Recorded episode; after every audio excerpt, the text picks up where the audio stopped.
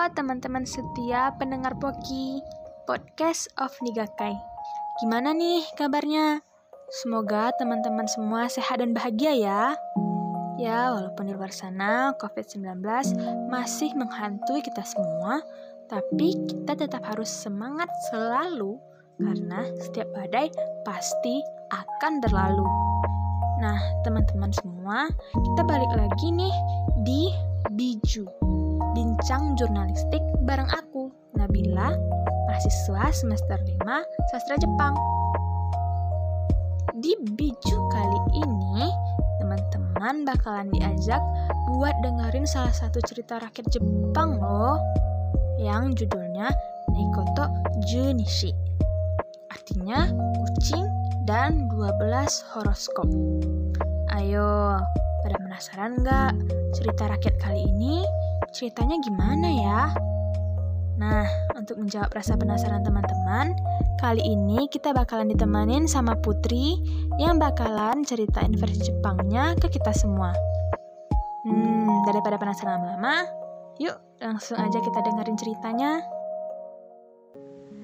Aru toki, kami-sama ga tobutsu tachi yo yonde, enkai yo hiraku koto ni shimashita.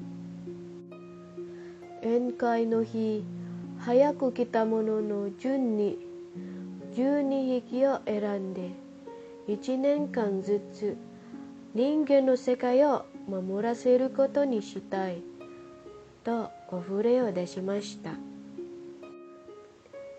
そこで動物たちは自分こそ一番先に行こうと宴会の日を待っていました。ところが猫は宴会の日を忘れてしまったのです。困ったな。ネズミに聞いてみよう。猫がネズミのところへ聞きに行くとネズミはわざと一日遅い日を教えました。さて宴会の日牛は真っ先に出発しました。ネズミは遅れては大変と牛の背中に飛び乗って門に着くとすぐに飛び降りて一番早く神様のところへ駆けつけました。神様は着いた順にネズミ牛虎ウサギタツヘビ馬ヤギ猿鶏犬イノシシの12匹にそれぞれ1年ずつ人間の世界を守らせることにしました。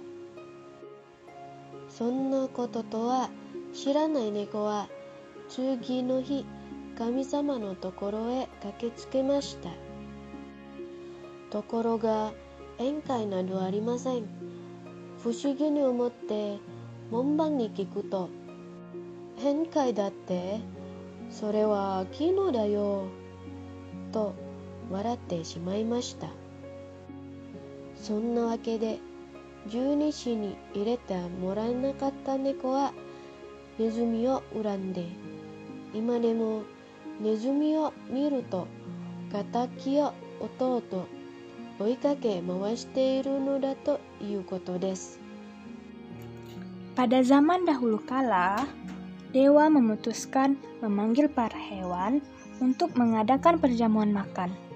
Dewa berkata, barang siapa yang paling cepat datang pada hari perjamuan akan ditugaskan untuk melindungi dunia manusia selama satu tahun.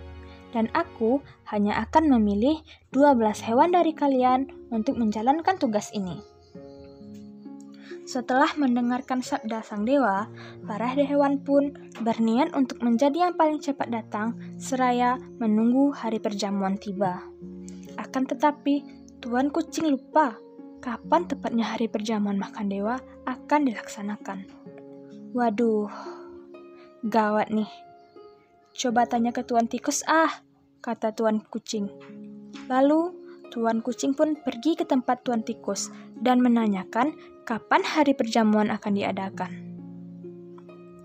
Akan tetapi, bukannya menjawab jujur, Tuan Tikus malah menipu Tuan Kucing dan berkata, Ya Tuan Kucing, hari perjamuannya adalah lusa. Baiklah Tuan Tikus, terima kasih. Balas Tuan Kucing yang tidak sadar bahwa dirinya dibohongi. Hingga sampailah pada hari perjamuan. Tuan Kerbau adalah yang paling dulu berangkat ke perjamuan. Melihat hal ini, Tuan Tikus yang licik pun menumpang pada punggung Tuan Kerbau agar dirinya tidak terlambat. Setibanya di gerbang perjamuan, Tuan Tikus pun melompat dari punggung Tuan Kerbau, lantas berlari secepat tenaga dan tiba sebagai pemenang nomor satu di perjamuan. Akhirnya, sang dewa pun memilih 12 hewan untuk melindungi dunia manusia dengan urutan kedatangannya, yaitu tikus, kerbau, macan, kelinci, naga, ular, kuda, kambing, monyet, ayam, anjing, dan babi hutan. Kucing yang sama sekali tak mengetahui hal ini, pada hari berikutnya pergi berlari ke tempat sang dewa. Tetapi tidak ada perjamuan apa pun di sana. Merasa aneh akan hal tersebut, Tuan Kucing pun bertanya kepada penjaga gerbang. Hai penjaga gerbang, apakah perjamuan tidak jadi dilaksanakan. Perjamuan ya, itu kan kemarin, balas penjaga gerbang menertawai tuan kucing. Konon katanya, karena hal inilah kucing tidak dimasukkan ke 12 horoskop. Hingga kucing dendam kepada tikus. Sampai sekarang, begitu kucing melihat tikus, kucing hanya akan langsung berusaha menyerang dan mengejar tikus ke sana dan kemari. Nah, bagi teman-teman yang pernah kepikiran, kenapa ya kucing dan tikus nggak pernah bisa akur? Mungkin sekarang udah pada tahu ya jawabannya. Kira-kira teman-teman punya nggak pengalaman yang sama kayak yang dialamin si tikus dan si kucing di cerita kita tadi?